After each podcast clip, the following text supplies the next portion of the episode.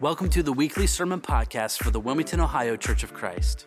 We pray that this message will inspire you and help you grow closer to God in your faith. Be sure to stick around after the message to find out more about how you can take your next best step. Enjoy the message.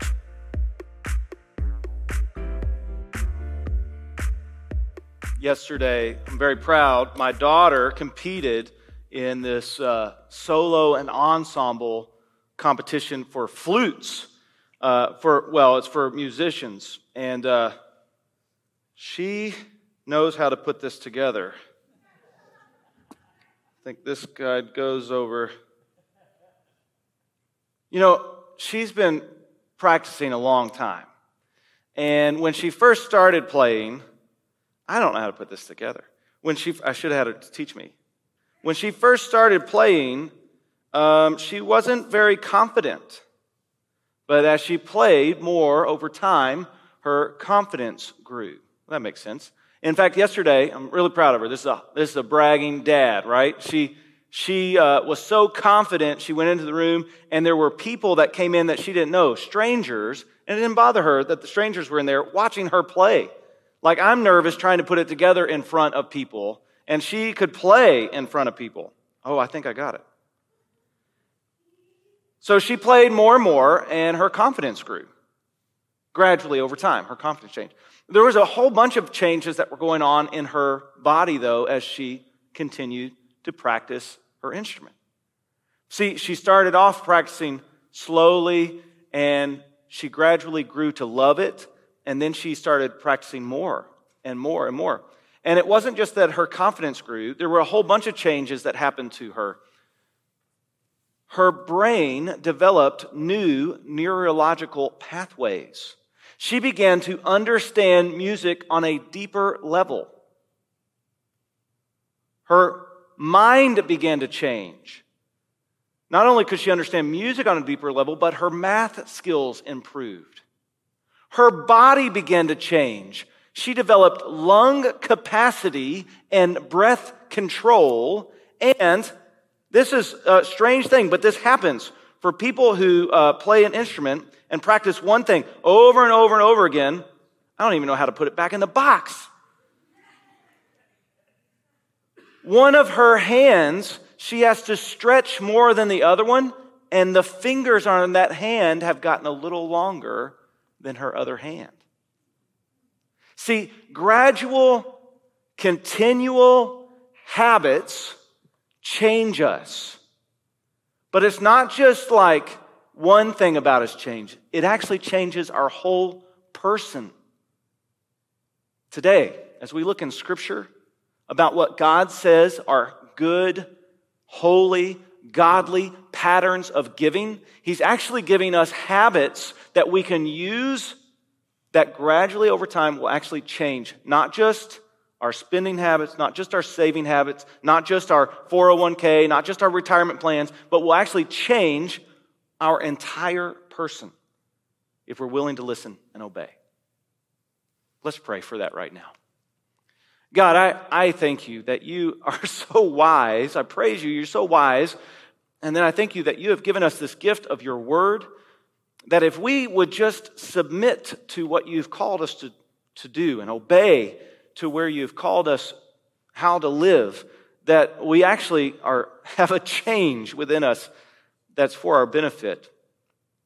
Lord, today as we talk about money, would you allow our hearts to be sensitive, not to the talk about money, but sensitive to how you're calling us to live to give you glory?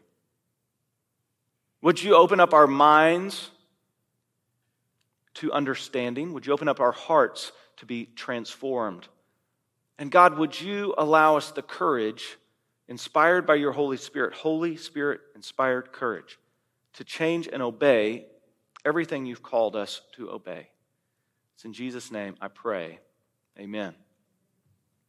Preachers are always hesitant to talk about money, and I don't know why. Not all preachers. There are some preachers that they say stuff like, My jet needs fuel too. Okay, those people are not hesitant to talk about money. But we shouldn't be hesitant to talk about money because money is mentioned a lot in the scripture. In fact, Jesus talked uh, more about money than almost anything else that he referred to when he spoke, when he taught. And the reason why we shouldn't hesitate to talk about money, and the reason why Jesus knew that it was ideal to talk a lot about money, is because money reveals a lot about us as people, us as, as the church of God.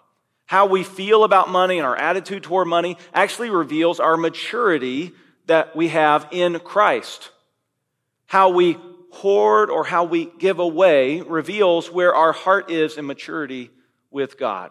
And so Jesus knew that, and he knew that where your treasure is, there your heart will be also. So he spent a lot of time talking about money. And then later, in the letters that were written to the church, uh, God also continued to give instructions about money. It's a theme that travels all through Scripture.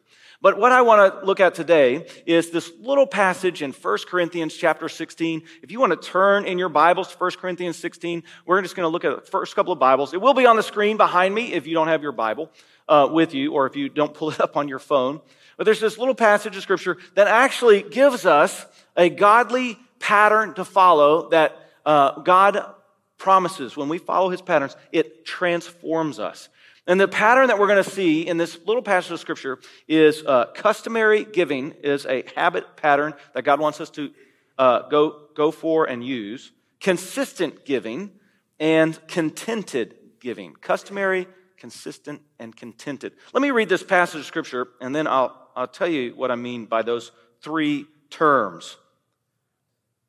Now, about the collection for the Lord's people, do what I told the Galatian churches to do. On the first day of every week, each one of you should set aside a sum of money in keeping with your income, saving it up so that when I come, no collections will have to be made.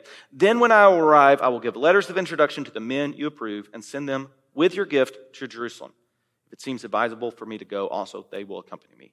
In this little passage, we see three habits of giving, patterns of giving that if you follow them, you follow them a little bit, gradually, over time, it will change you, transform you. Not just your mind, not just your heart, but the way you think, the way you feel, and maybe, maybe, maybe, maybe even your fingers will be longer in how you reach and give in the offering box. Maybe. First, it's customary giving that Paul talks about. Customary giving. And what I mean by that is they knew that there was a pattern of giving they were supposed to follow. Even in the very first church. Now, this is not Jewish believers. These are Gentile believers. The city of Corinth was not, didn't have a, a huge Jewish population. And so when Paul went and he began to preach to the Gentiles, those who were not Jewish, they didn't know or follow God's pattern from the Old Testament. But they knew there was something they were supposed to do as disciples of Christ with their funds, with their money, with their income that gave honor to God. It was customary. It was common knowledge. And so they had written a letter to Paul asking about this offering, and Paul was explaining it to them. It was a known pattern, but it's also a known pattern in Scripture. All there, there are these themes that flow from Genesis all the way to Revelation. If you start looking for them, you can't stop finding them. One of the themes is the connection of water and spirit. It just flows all the way from Genesis all the way to Revelation. One of the themes is, is uh, uh, rebellion and rescue. One of the th- there are these themes. There's a giving theme found in all of Scripture. And we go back all the way to Deuteronomy, there was a command to the Israelites on how they were supposed to give. Deuteronomy chapter 14, it says it this way Be sure to set aside a tenth that's where you get the word tithe from. Of all your fields produce each year.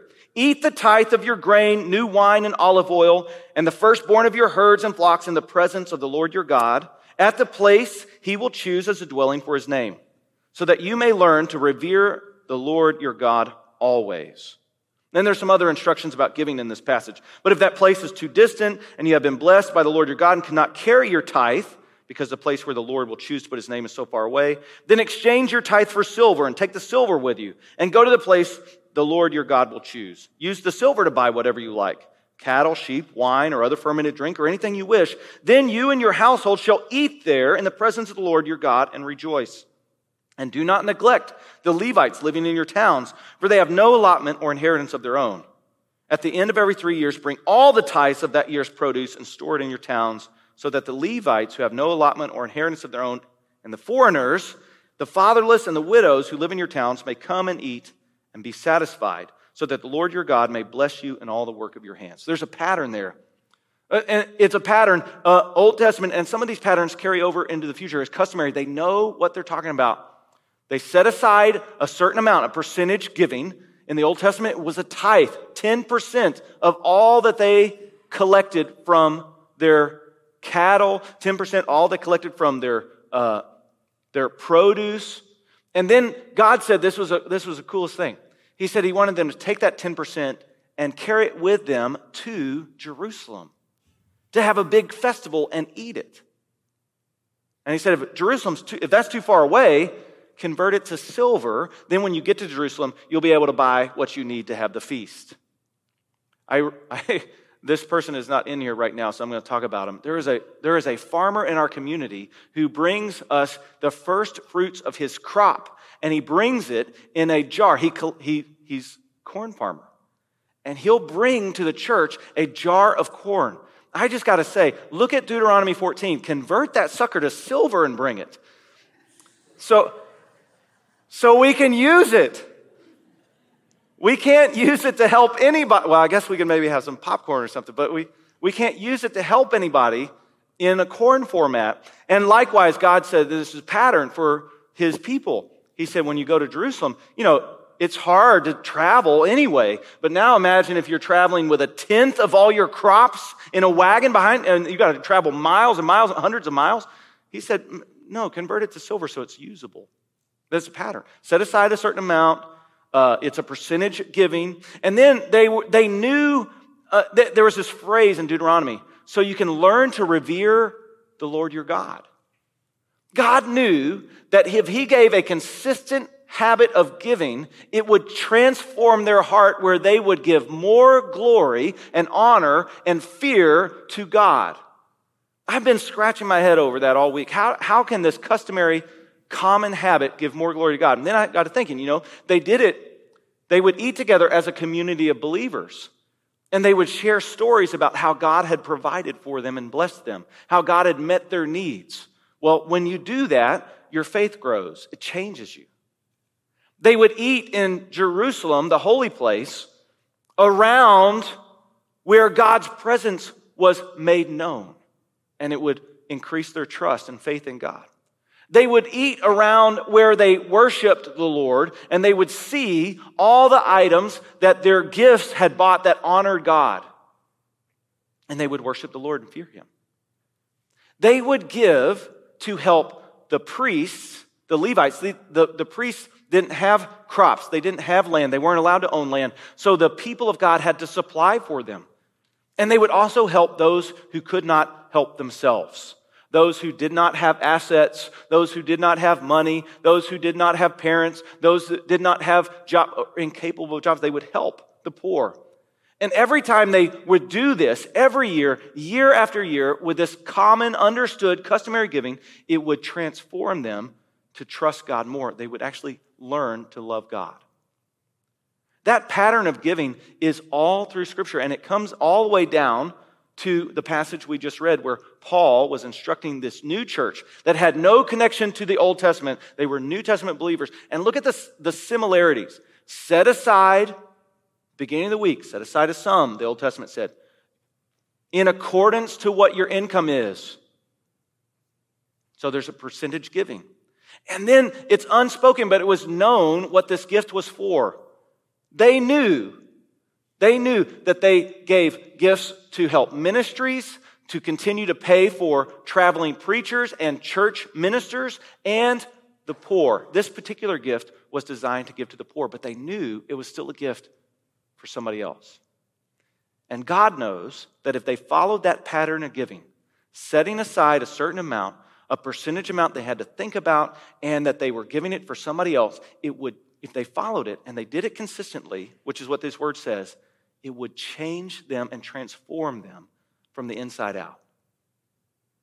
It's weird when you think about it that a habit that you develop over time can change you the way you think, the way you breathe, your confidence level,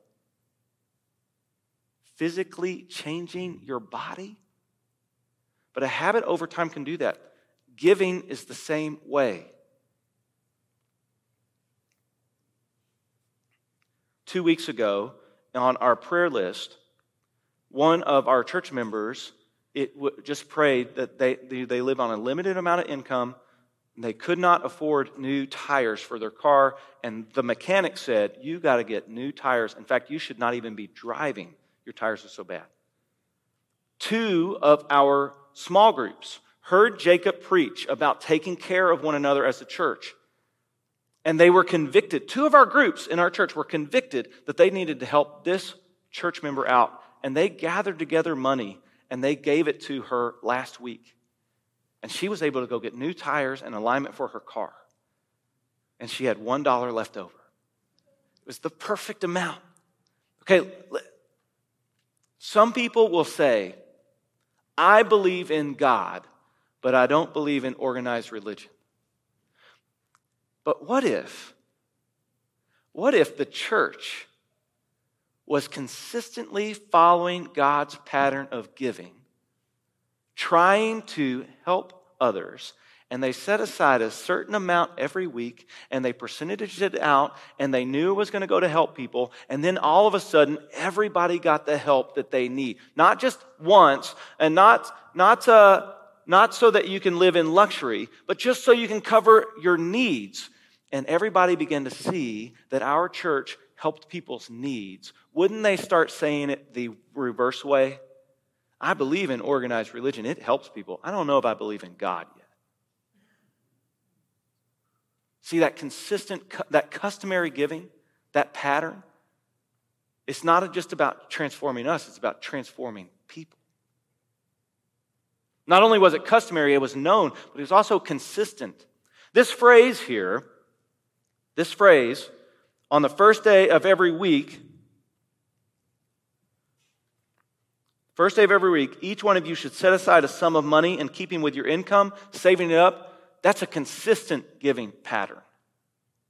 It's not supposed to happen one time for a person who's in need, although it can. It's supposed to happen every single week. Or, if we follow this pattern that Paul's laying out, every single paycheck.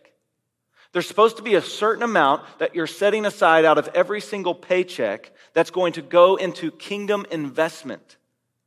Now, I think, but I'm kind of partial, that your kingdom investment should go to your local church first. But there is a lot, a lot, a lot of great godly and God fearing organizations that help people that maybe your kingdom investment can go to. But I know that when I give to our local church, that we help our community of believers and that we have a group of committed people to make sure those funds get adequately put into places where we know they're being used for God's kingdom. Other organizations we don't always know about, but, but I know because we have a budgeted list of items where our offering goes. And the people that control that list is not me. So I don't get to pick my own salary. So if our offering goes up, I don't get to say my salary goes up. We have a group of people that determine, a group of really smart individuals, a financial team, and our elders that determine the salary of the staff. And they have placed in charge of our missions team uh, how to allocate the funds that we set aside for missions to go all over the world. But it's the consistent giving that allows us to know who we're going to help or not help each year. It's the consistent giving that allows us to say, we're going to go into the community and help more people for God this year than we've ever helped before. And the command from God is to give. So this is not a guilt thing, this is an evaluation process. Evaluate yourself and your giving and just ask this question If everyone were to give and invest in the kingdom, give into church offering like you do, how many people would you be able to help as a community of believers? Ask yourself this question. When you stand before the judgment of God Almighty, and everybody's going to stand before the King on his throne, when we die, we are judged. Thanks be that Jesus Christ covers over all my failings. But when you stand before the king and you're examining your life, ask yourself how much are you going to be able to take with you into heaven? And how much is he going to ask you, did you invest in his kingdom on earth? How much are you using to help people, and how much are you just using for yourself?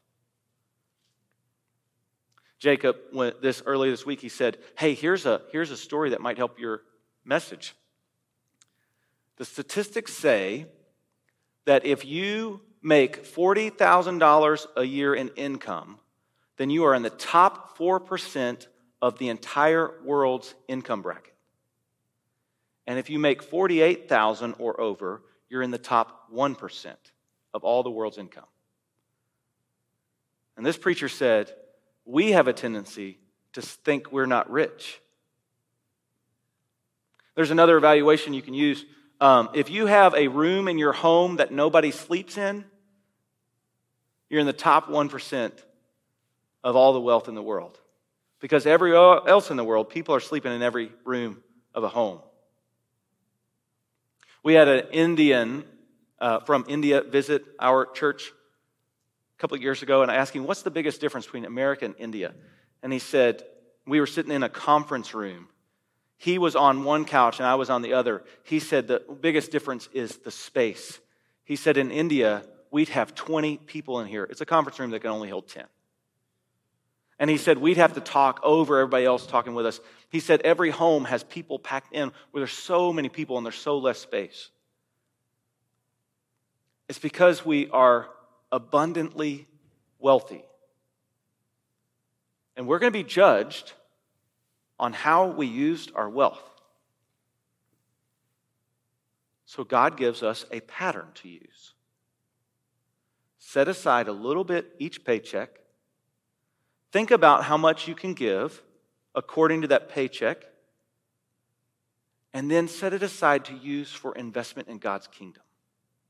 If we do that, it changes the way we think about money. See, as the Old Testament, this customary giving tithe and this New Testament percentage giving, it all is training us that we can trust God because He's the one that provides us with our wealth. He's the one that provides us with the ability to go get wealth. And He's the one that provides us again after we give it away. And I wonder is if sometimes I don't hold on to my stuff so tight that I don't have any open hands to receive what other blessing God wants to give me. But I find that the more I give away, it's more blessed to give than to receive. The more I give away, the more God seems to bless me. And I'm not talking about financially, I'm just talking about blessing. John MacArthur, when he writes about this, he said everyone should come to church, and the number one thing they should think about, and the number one thing they should get excited for, is the offering plate. And I was scratching my head over that because I'm kind of partial to the sermons. Nick's kind of partial to the music. But he said in the scripture, it's a common theme, common pattern that God blesses those who bless others. That the more you give, the more God blesses you. Those who sow sparingly reap sparingly, but those who sow generously reap generously. That's a pattern found in the Old Testament and the New Testament. So MacArthur suggests that we should give more. But I suggest we should follow the pattern laid out in Scripture. Dr. Gary Johnson, he's one of my mentors. Uh, he doesn't know he's a mentor of mine. Um, he, I've read some of his books and he's trained me, and I went to some of his training live and he trained me. And Dr. Johnson says, Oh, well, he is so intense. He's kind of scary intense. And he was teaching us preachers that we need to go back to our churches and teach that we must give a 10% offering. And we must teach all Christians to give 10% because that is what the Bible instructs us to do. And, and I wanted to argue with Dr. Johnson, but he's just too scary intense. So I hope he doesn't hear this. Hope he doesn't come find me because he will find me. He's that intense. But I don't think eh, the New Testament giving is 10%. In the Old Testament, it was the law that you gave 10% And I think the way I read it is there were three 10% tithes. The first went to the temple. The second was for that fest, was for the poor, and the third was collected every three years. So it was 23.3% tithe. Anyway, Dr. Johnson, he says, look at what Jesus says. He says, when you tithe, he said, see, there's Jesus in the New Testament, and he's talking to people about when they tithe. When they tithe means they're expected to tithe. The whole church expected to give 10%. Well, here's where I disagree. Here's where I disagree. Jesus was talking to Pharisees, and the main point he was making is that they were tithing out of their um, spice cabinet, and they were tithing all their money, but they weren't helping their mom and dad when they got sick. And Jesus says, You tithe and you, you down to the down to the cumin, but you won't help your mom and dad when they're sick. You got some messed up priorities here. Okay, so his point wasn't tithing, it was about helping people. But he was also teaching people under the old covenant, which was still under the law, of 10%. But Jesus comes along with a new covenant. And how much did Jesus give when he died for us? See, Jesus gave it all. And when Jesus calls you to follow him, he doesn't say, give me part of yourself. He doesn't say, give me 10% of yourself. He says, give me your all, your whole self. Comparatively, 10% is easy. 10% of your income is easy compared to 100% of yourself to the Lord. So, the pattern that Paul gives Gentile believers who have no connection to the Old Testament is he said, take a percentage of your income compared to what you make to invest in God's kingdom and then grow in your generosity. See, that there are some people that can't afford, based on their income, 10%. But there are some people that can afford 80%. And if we're growing in our generosity, we're going to be less concerned about what we have here on earth and more concerned about how we're investing in our next life. And the way we do that, the way we have change about our thinking and our heart, is we give consistently, like the instructions tell us. And if we give consistently, it changes us. First day of the week, set aside a little bit in keeping with your income, saving it up, so that when I come, no collections will be made. See, it was customary. They knew there was a giving pattern they were supposed to follow. It was known to them. They asked Paul, explain it to us a little bit more. We think we got it, but we need you to explain it. And then it's consistent. It should happen regularly, and it doesn't stop. This is a weekly thing. This is a biweekly thing. This is a paycheck thing. And then it's also a contented giving. Paul doesn't expect this to be a burden. Save up every week so that when I come for the collection for the poor, it's not a burden on you. Well, that means there's a contentment going on. That means there's not a scramble to give. Ed Blouse, he is um, our uh, facilities manager here. And uh, Jacob has told me the story, and Ed has told me the story. And Ed said that when they went to the church, they would pass a plate, and then as the plate would come, he would remember, oh, yeah, we're supposed to give offering. And then he would scrounge around in his pockets until he found whatever was in his pockets and he would give offering. And he put it in the plate. And sometimes it was more and sometimes it was less. But because he did this action of putting in the offering plate, he felt like he had given. But he got to thinking about that. He said, Does God only worth whatever I can scrounge around in my pockets for? And so he decided to change his habit. And he started to prepare what he was going to give to the Lord ahead of time so that when the plate was passed, he didn't do a scramble. It wasn't just whatever was left over, it was something he had thought about, set it aside, a percentage of his income that would honor God. And it wasn't a burden. What did you call that, Jacob, when the plate passes? The offering plate shuffle. the plate comes and you're like, he didn't want to do the offering plate shuffle. He wanted to give in a way that was honoring to God. But God says, be wise. See, we have to combine these, these two sometimes conflicting, we have to combine this tension. Jesus says, give it all. And he says, also take care of your family. There's a tension there. Jesus says, don't be selfish, be empty handed, be generous, and make sure that you have roof, clothing, and food. Okay, so there's a tension there. But the burden comes when you do the offering plate shuffle.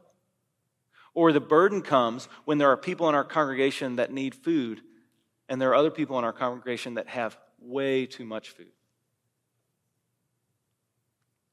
But if we do a giving that's customary, we know it's common, we give consistently, we're actually going to change people's lives. And if we do it in a way that's contented, like we schedule it out, we plan it out, God says He loves a cheerful giver. Somehow we have to give all and be cheerful about it. There's a tension there. When we do that, it changes us, but it changes others too. Customary, consistent, contented.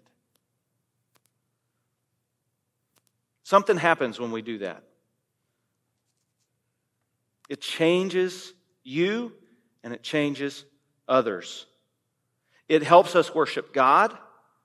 It helps us realize He owns it all. It helps us realize He'll give it back to us after we give it away. And it helps us be satisfied with contentment that we are honoring God in a way that brings Him glory and teaches those around us that He is loving through the church. Here's some things we can do. Uh, number one, if you have a family, if you have a spouse, would you sit down with your spouse this week and your family this week and evaluate your giving? Have a conversation. Do something. And ask each other are we giving a consistent amount per paycheck to invest in God's kingdom? Now, again, I think you should start with investing in God's kingdom in your local church, where you go to church, where you are building up the kingdom, where you know missionaries are supported, where you know kids are taught, where you know the Bible is preached. I think you ought to start with the local church. But I don't think you have to narrow it down to only your local church. There's a lot of great, godly, God fearing organizations that you can give to. But evaluate where you are giving and how much you are giving. If you are single and you don't have a family, you still need to evaluate. This is step one evaluate your giving. And if you need someone to talk to, find a friend to help you evaluate. Discuss what setting aside some every paycheck looks like and what the percentage is that allows you to be a cheerful giver in God's kingdom but allows you to continue to grow in generosity. Because remember, it's the consistent pattern habit over time that changes your mind, and but it also changes your body, yourself. It does change you, your whole person. That's how habits work. Number one, evaluate your giving. Number two, choose an amount and begin giving it consistently per paycheck. We have drop boxes at the front doors that you can give in. We don't. We no longer pass a plate here. But COVID ruined our plate passing uh, pattern. Okay, so we use drop boxes. Now, and I grew up in a church that, that passed a plate all the time. And so when I heard that we had to stop passing the plate back when COVID started a couple of years ago, I thought, how could anybody give? But I found out that there are other Christians that do church differently than we do, and that there are some churches that have never passed a plate. They've always done a drop box, and they were fine with their offering. During COVID years, our offering actually increased as people decided they wanted to serve and honor God and they mailed in their offering when they couldn't even attend in person. After COVID, and we started attending in person, was when our offering actually went down. Number one, evaluate your giving. Number two, begin giving. My family uses automated giving the church offers because we forget. We don't carry cash, and sometimes we don't know where our checkbook is. So when the offering plate would come, we couldn't even do the shuffle. Sometimes I would reach into my pocket while nobody's looking and then put my hand in the plate and pretend I put something in there as it was passed. Okay? So we do automated giving, and so every paycheck, we have automated giving that comes to the church's offering. Maybe that's for you. Maybe you're absent minded like me. Maybe you don't carry cash. Maybe you don't carry a checkbook. But I know what percentage goes in, and I know it's consistent. Now, God is calling me to increase my generosity over time. Evaluate your giving, begin giving, and then pray that God would begin changing you in such a way that your offering begins to exceed what you have given in the past because you know it's going to increase your trust in God, you know it's going to grow your faith, and you know it's going to help people all over the world. Just this last year, our mission budget team decided to add a mission that we had never done before. I've mentioned this before, but I'll mention it again because it is so powerful. Uh, there is a mission team that goes in and they rescue women and girls out of sex trafficking and sex slavery. It costs $1,000 per girl to rescue.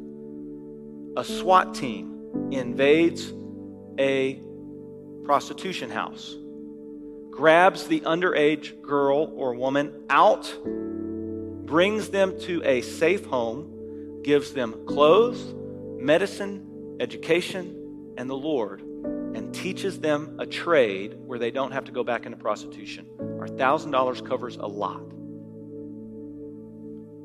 But it's kind of determined on whether our church gives enough, right? consistently giving, when we get to heaven, God might ask me, How many girls did you rescue from your offering? And I'll be able to say this amount. And then God might say, How much did you spend on Netflix, Dale? How much did you spend on eating out, Dale? See, I got to evaluate mine too. Evaluate begin giving, and then learn how to increase your generosity.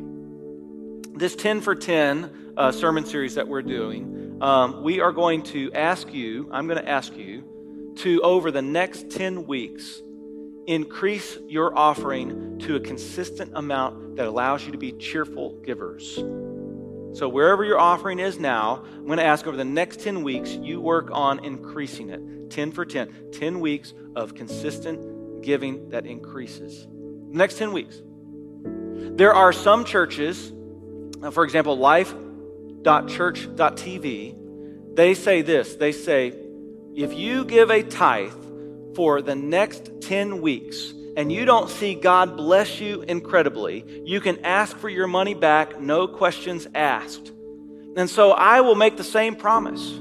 If you give a tithe for the next 10 weeks and God doesn't bless you incredibly, you can ask lifechurch.tv for your money back, no questions asked.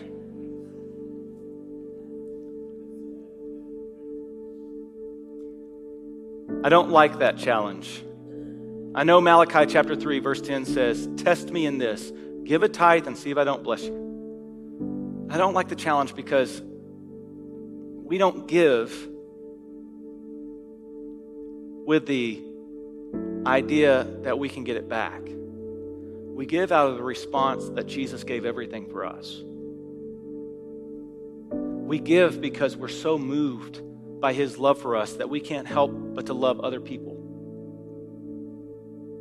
And we learn how to give by following a pattern that God gave us. And the pattern of trying to determine your amount based on your income to use all but also be wise in your giving is so much more difficult than 10%. Because some of you are going to evaluate and you're going to realize you can give 12%. You can give 20%. Some of you are going to evaluate and realize you can only give 7%, 3%. That's okay. We start with a pattern, we develop the habit, and we change lives, including our own. We hope you have enjoyed this message. If you need someone to pray with you, talk to, or maybe you just want more information about our church, Be sure to fill out a Connect card so we can reach out and help you take your next best step. Thanks again for joining, and we will see you back here next time.